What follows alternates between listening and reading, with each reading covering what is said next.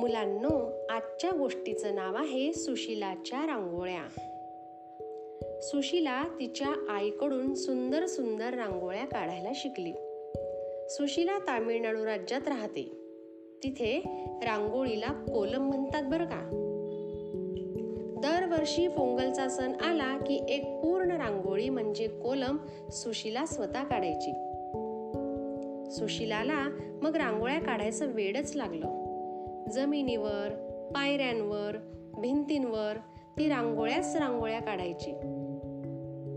रेल्वेचे डबे आणि इमारतीवरच्या उंच टाक्याही तिच्या रांगोळ्यांनी सजल्या. एवढंच काय आकाशात उंच उडणाऱ्या पतंगावरही सुशिलानं रांगोळ्या रेखल्या. प्रत्येक जण सुशिलाच्या रांगोळ्यांचं कौतुक करायचं. एक दिवस तर कमाल झाली. हवाई दलाचे अधिकारी सुशिलाकडे आले आणि अवकाशात रांगोळी काढण्यासाठी त्यांनी सुशिलाची मदत मागितली. विमानं कशी खाली न्यायची कशी वळवायची आणि कुठून वर झेपवायचं हे सुशिलानं वैमानिकांना समजावून सांगितलं. आणि मग काही मिनिटातच आकाशात एक भव्य सुंदर आणि रंगीबेरंगी रांगोळी रेखली गेली.